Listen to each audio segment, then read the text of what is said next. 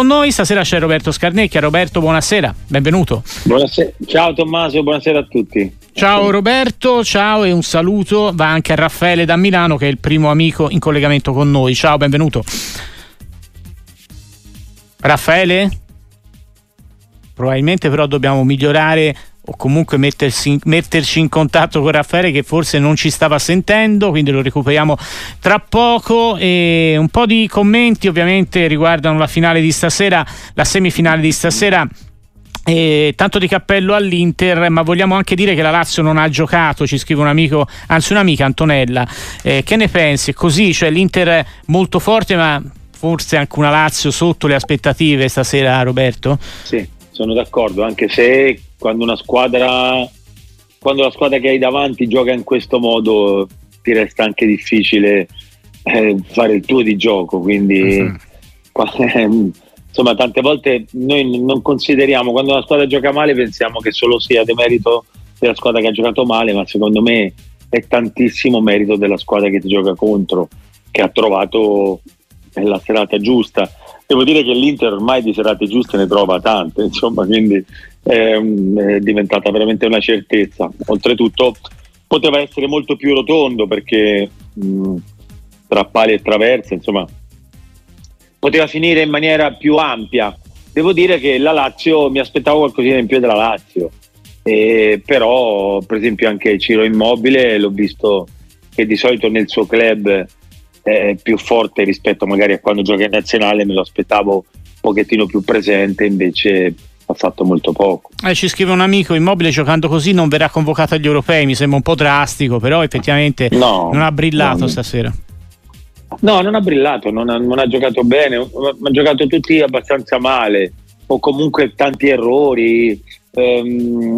Diciamo, ripeto, ci sono gli avversari in questo momento che stanno veramente molto bene, sia fisicamente che moralmente, che a livello di autostima, eccetera. Come gioco si sa che l'Inter è una grande squadra ed è normale che a questo punto resta difficile anche per la Lazio trovare gli schemi giusti, il ritmo giusto.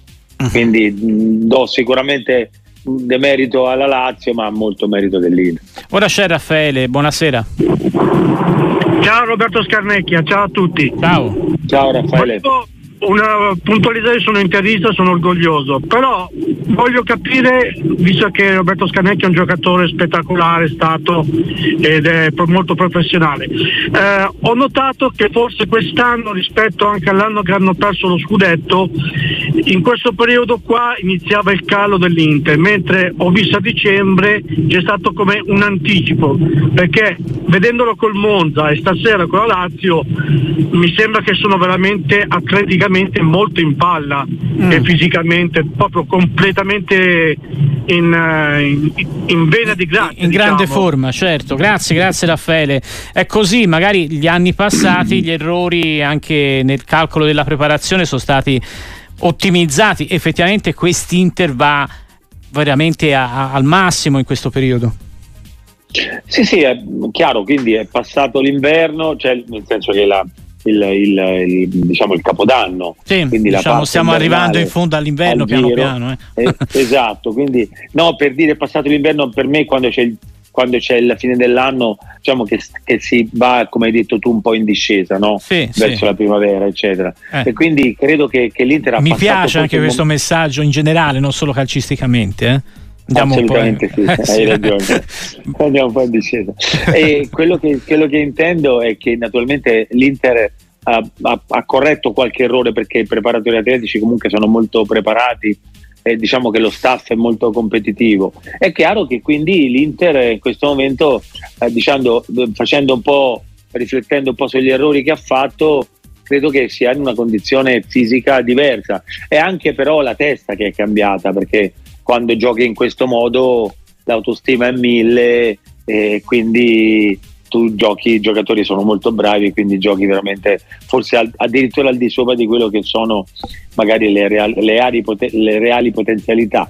Succede sempre così ed è giusto che sia così, perché l'Inter quest'anno veramente una squadra da battere. Devo dire che l'unica cosa, scusami se ti rubo solo ancora un minuto, prego, Tommaso, scherzi, meno di un minuto, era solo per dire che l'unica cosa che potrebbe destabilizzare un pochettino l'andamento dell'Inter è la Champions League.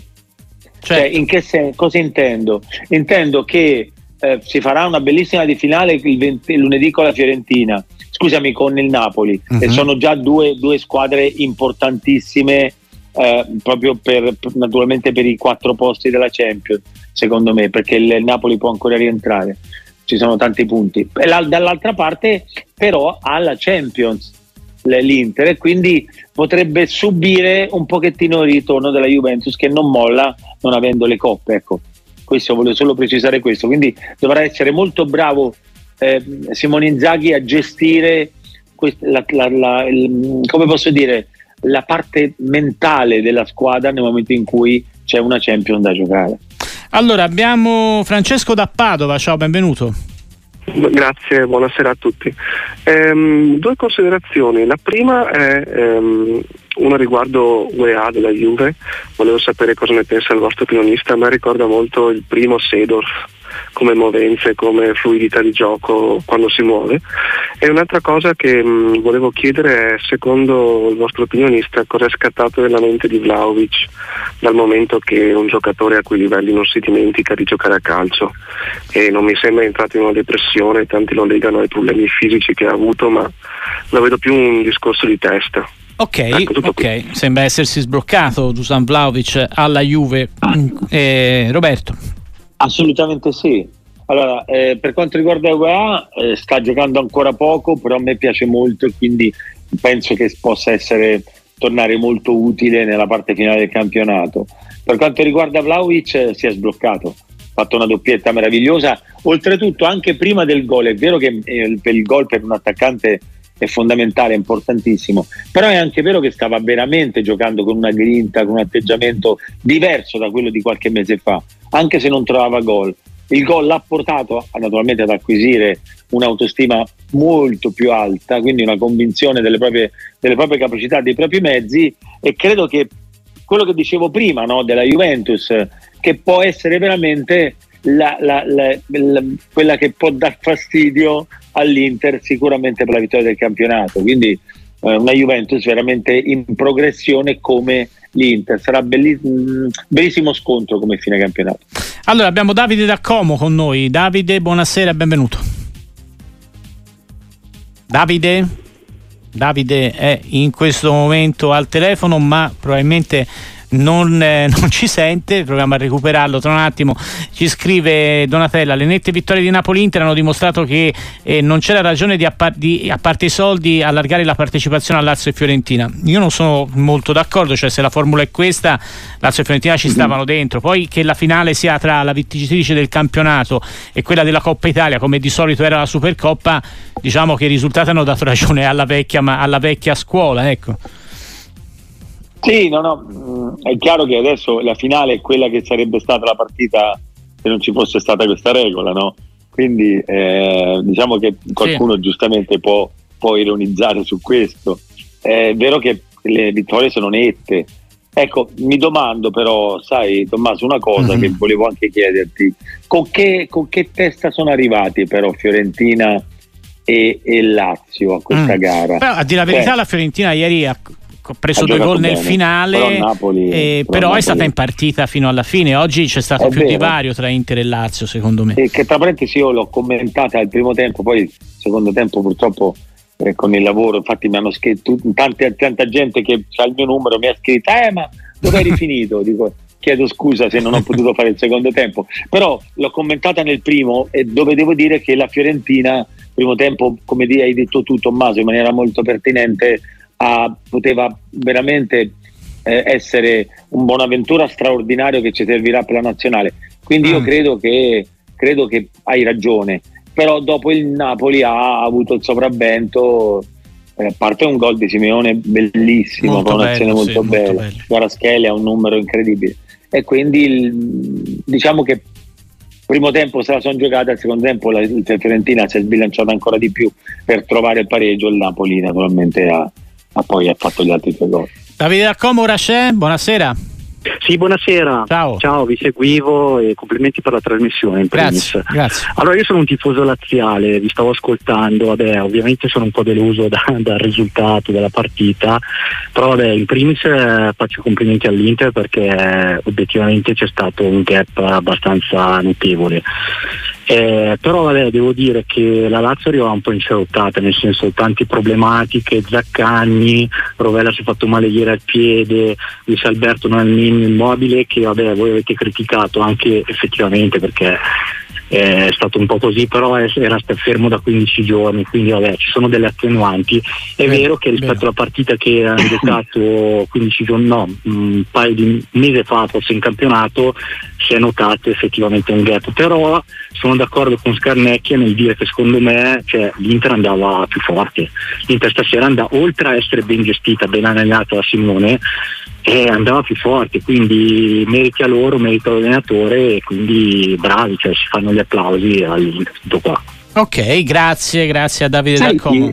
Sai, grazie Davide, sai che volevo dirti una cosa? Dimmi. Sai che Isaksen non è niente male? Isaksen sì, vabbè, Isaksen sì, no, lui però l'ha messo dopo, no? Perché ha giocato Pedro. Sì, l'ha messo dopo, non l'ha messo Pedro, sì, non è che è andato benissimo. Detto, sì, no, ti piace. Però, a me sai che ha fatto vedere delle cose contro l'Inter, non è che giocava contro la squadra più forte in questo momento d'Italia. Ha fatto veramente delle belle cose. A me non me lo ricordo, cioè, l'ho visto poco in effetti, no? Quando ha giocato degli spezzoni, però oggi che è entrato al posto di Pedro l'ho visto veramente entrare in partita, ha fatto dei numeri, è andato via 2 o 3 volte in velocità. Giocatore da tenere sott'occhio, veramente, mi è piaciuto molto. Adesso invece andiamo all'Aquila da Mario, benvenuto e buonasera. Ciao, complimenti per la trasmissione e un saluto al vostro ospite.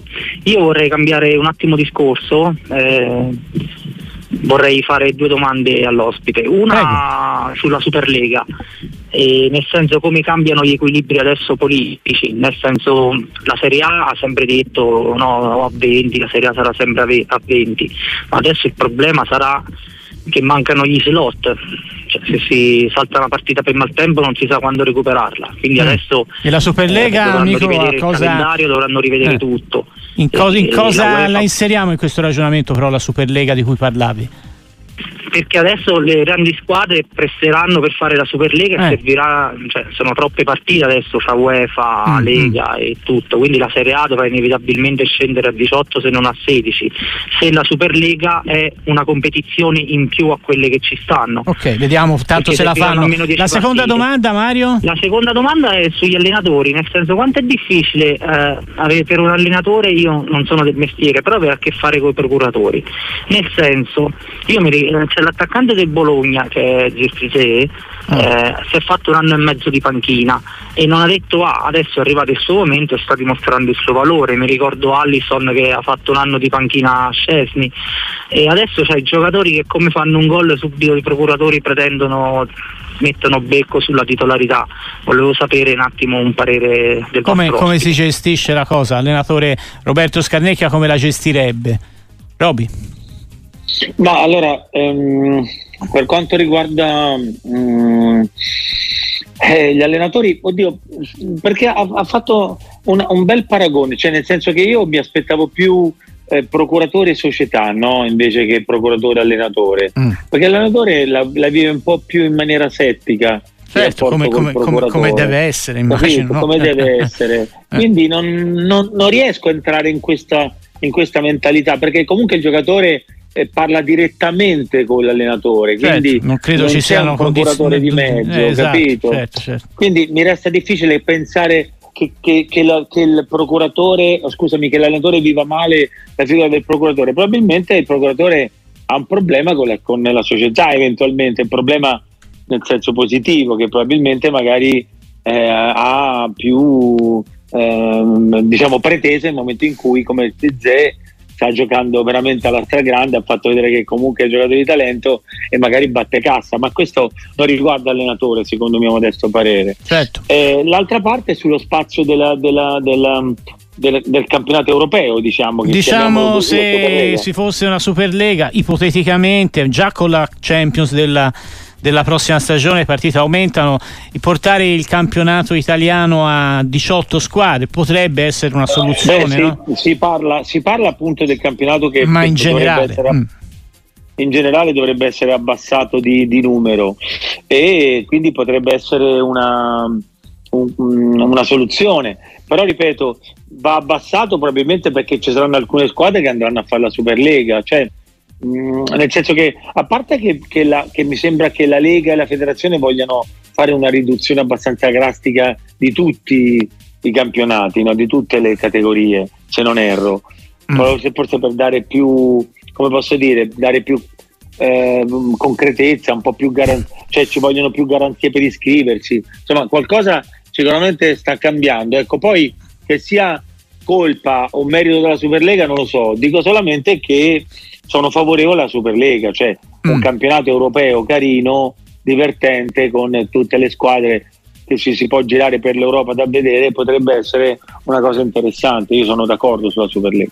Paolo da Milano, ciao, benvenuto. Sì, ciao, buonasera. Volevo fare i complimenti per la trasmissione. Grazie. Volevo fare una considerazione. Io ho visto la partita di stasera, sono interista. E appena finita la partita ho acceso la radio perché, come sempre, non posso fare a meno di ascoltarvi. Secondo me la presentazione della vittoria di stasera dell'Inter è un po' stigmatizzata, non capisco, il tifoso della Lazio infatti ha dato merito alla partita che ha fatto l'Inter. Che cosa non ti è piaciuto, non ti è tornato? Ma io sento sempre la radio e la partita di stasera è stata presentata come l'Inter contro la Lazio, e la Lazio era una delle squadre più in forma, no? O sbaglio? È vero.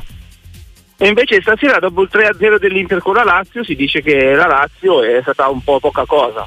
Però, insomma, grazie Paolo, grazie. Ti risponde Roberto. No, però attenzione Tommy, non una stasera.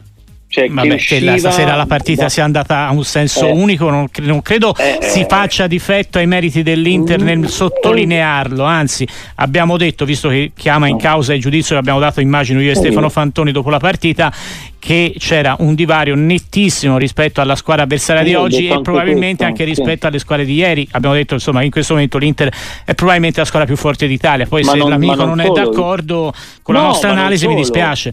Prego. Vabbè, no, Tommaso hai ragione, ma non solo, mi è sembrato di aver detto che comunque la Lazio probabilmente ha giocato non bene per merito dell'Inter, quindi il valore all'Inter si è dato. Non è che si è dato demerito alla Lazio, perché se il valore dell'Inter è importante, ha messo in difficoltà la Lazio nel giocare, no? Magari in maniera come è uscita la Lazio da questo momento difficile, o ne sta uscendo. Non è che la Lazio adesso è la squadra che gioca meglio.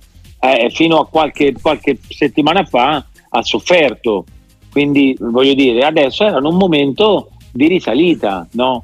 Basta solo questo, quindi l'Inter ha meritato, ha giocato meglio e ha dato poco spazio alla Lazio di poter esprimere il gioco della Lazio, perché la Lazio, i giocatori sono tanti anni che giocano insieme, quindi esprime sempre un buon gioco. Allora andiamo anche da Fabio, però prima giustamente da riepilogare e da dare un aggiornamento importante con il non solo 3-0 del Parma in casa della Sampdoria, ma anche con l'Eurolega e la vittoria purtroppo del Valencia in casa sull'Olimpia Milano 84-72. Questi erano i fronti live più importanti di serata. Andiamo, come detto, in provincia di Lecco da Fabio. Ciao, benvenuto. Sì, ciao, buonasera. Una cosa soltanto molto velocemente riguardo alla tipologia di gioco dell'Inter, sono interista. Uh-huh. Il primo gol parte da Sommer e arriva in porta. Toccano il pallone e il replay ha fatto vedere soltanto il finale, ma se uno vede l'azione dal portiere dell'Inter in poi, si arriva in porta da una parte all'altra con 7 giocatori diversi che toccano praticamente tutto di prima. A me sembra un livello di gioco che, sarà che sono di parte, raramente vedo giocare in Italia una squadra così. Arrivederci a tutti, buon lavoro. Ciao, grazie. Ciao Fabio, sì, siamo d'accordo. Prego, Tommy, ripetiamo un po' le cose che abbiamo detto. In questo caso ha dato un'azione specifica su un gol, e devo dire che l'Inter sta esprimendo veramente un gran bel gioco, e naturalmente essendo uno sport di gruppo più i giocatori entrano a partecipare all'azione che porta al gol, più si vede questo gruppo, quindi assolutamente d'accordo. Rocco, provincia di Pistoia, ciao, benvenuto. Rocco però. Buonasera. Buonasera, ciao. Eccoci, sistema tutto perché sennò non ti sentiamo, eh. Parere per l'esonero di Mourinho. Ok, perfetto, va, domanda secca, e qui ci dobbiamo arrivare, prima o poi, caro Roberto Scarnecchia. Poi me l'avrebbero chiesto. Poi ti chiediamo anche di De Rossi. In questi giorni non me l'hanno chiesto nessuno, eh? No, non credo. Okay. Perché avrebbero dovuto? Sì. No, ma addirittura mi ha fermato la Polizia, i Carabinieri, quando hanno visto il nome, mi ha detto: ma che ne pensi dell'esonero di Mourinho? Cioè, no, spiegamela questa. L'hanno fermato. No, mi hanno fermato, hanno visto il cognome, naturalmente il brigadiere era un po' abbastanza grande, mi ha detto: ma sei giocatore di così? Capito, ti hanno chiesto anche di Mourinho. Ma che ne pensi? No, mi hanno solo chiesto quello, che ne pensi di Mourinho? Io ho detto la mia, però io ero regolare, poi naturalmente gli ho dato libretto e patente, ma era tutto a posto, insomma, era solamente un controllo di routine. Però prima di vedere i documenti, cioè nel senso che prima di controllare hanno visto la patente, ma prima di andare a fare il controllo nella loro macchina hanno fatto la domanda, no? Vabbè. E quindi cosa pensi dell'esonero di Mourinho? Te l'ho chiesto anche Rocco dalla provincia di Pistoia.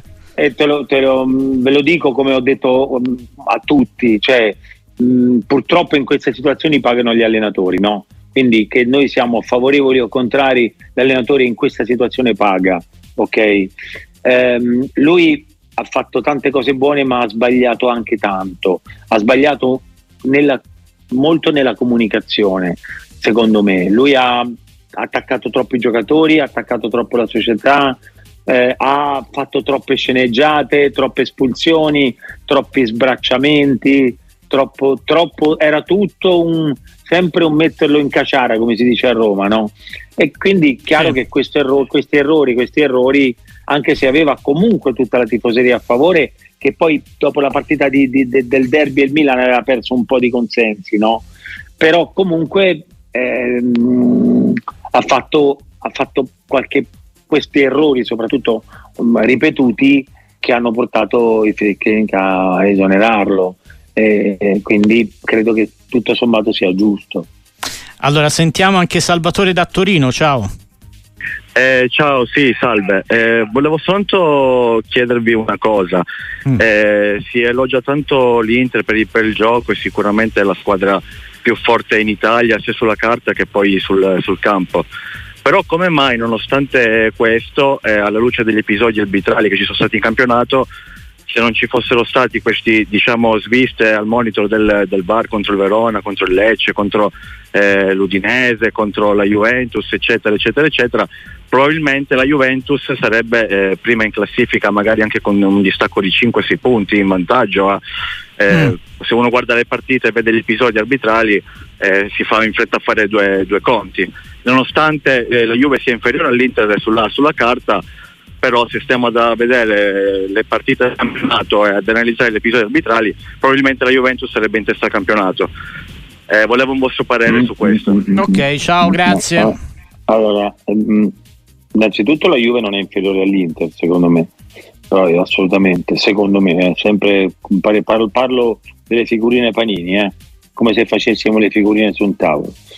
Ma detto questo, gli episodi sono successi durante le gare, quindi ipotizziamo che la gomitata di Bassoni fosse stata fischiata e non ci fosse dato il gol col Verona, non è detto che l'Inter non avrebbe segnato dopo, non so se rendo l'idea. Sì. Cioè, quindi è vero che gli episodi arbitrali hanno favorito, però è anche vero che non è che è successo quando l'arbitro ha messo un fischietto in bocca e ha fischiato l'episodio arbitrale, è successo durante la gara, e io non è che voglio difendere l'Inter, cerco di essere obiettivo, quindi questo ha portato a far sì che comunque sicuramente l'Inter in questo momento, poi a parte che io penso che durante un campionato tutto poi si bilancia, però voglio dire, nel momento in cui l'Inter è stato magari favorito in questo, probabilmente se non lo fosse stato magari avrebbe vinto lo stesso, quindi non è detto che la Juventus sarebbe prima in classifica.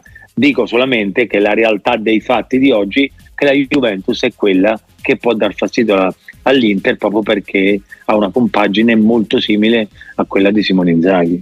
Allora sentiamo anche Andrea da Monza, buonasera e benvenuto.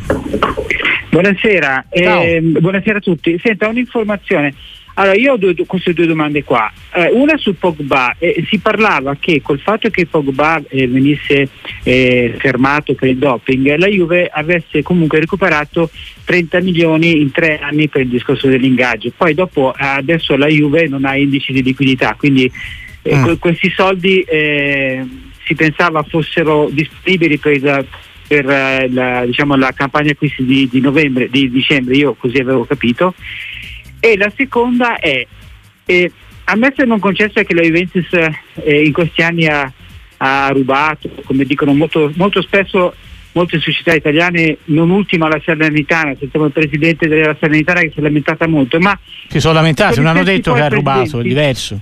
Sì, diciamo che hanno un atteggiamento molto critico, ostile, no? Nei confronti della Juventus, sia la Lazio che la Fiorentina e l'ultima la Salernitana, ma con lo stesso non capisco, a me sono concesso che sia giusto, non capisco poi come le stesse società, i stessi presidenti ultimamente hanno chiesto per esempio in prestito nel Corus Caviglia, quindi non capisco questa, non c'è sì, se dialogo di mercato, magari dopo una partita persa, un episodio, il dirigente, presidente eccetera di una squadra si può lamentare perché quella squadra che ha vinto contro in quel caso la Juventus, ma poi ci può fare un affare di mercato. Io non credo di meravigliarmi più di tanto, no? Caro Roberto, prego. Infatti no, ti lascio rispondere a te, Tommy, perché non ho capito niente. Era questo il senso, come si fa poi a fare mercato quando magari ha avuto un momento di un rapporto che era entrato un po' nel momento critico dopo una partita, può succedere. Sì, il mercato poi fanno tutti il proprio interesse, no? Era provocatorio il mio, non ho capito niente, però non ha senso, perché non è che se due squadre sono in competizione o magari c'è uno sgarbo rispetto all'altra squadra, magari dell'agonismo che comunque esula un po', no, da quello che succede fuori alla fine. E non devono avere rapporti di mercato. Lui si meravigliava un po', forse perché Andrea pensava che queste situazioni poi si trascinassero anche sul mercato, invece no, assolutamente no. Viene da dire che perché le ho vissute anche, certo. Capito? Nel senso che comunque ho giocato con squadre che poi magari c'era delle trattative per qualche giocatore della squadra dove giocavo, è successo più di una volta, certo. Quindi ti leggo un paio di messaggi e poi ci salutiamo, caro Roberto. L'aspetto, scrive Stefano, che mi è piaciuto più dell'Inter di stasera è che non è sembrata una squadra dipendente solo da Lautaro Martinez. Assolutamente vero. Assolutamente vero, anche se Lautaro ha dato sempre da una solidità davanti impressionante, tant'è vero che lui e Thuram secondo me sono veramente le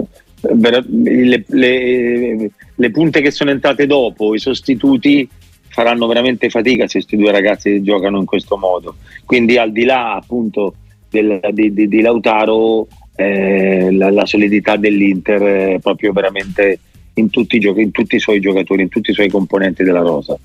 Roberto Scarnecchia, grazie, buonanotte. Roberto, a presto, ciao. Grazie a te Tommaso, ciao, buonanotte a tutti.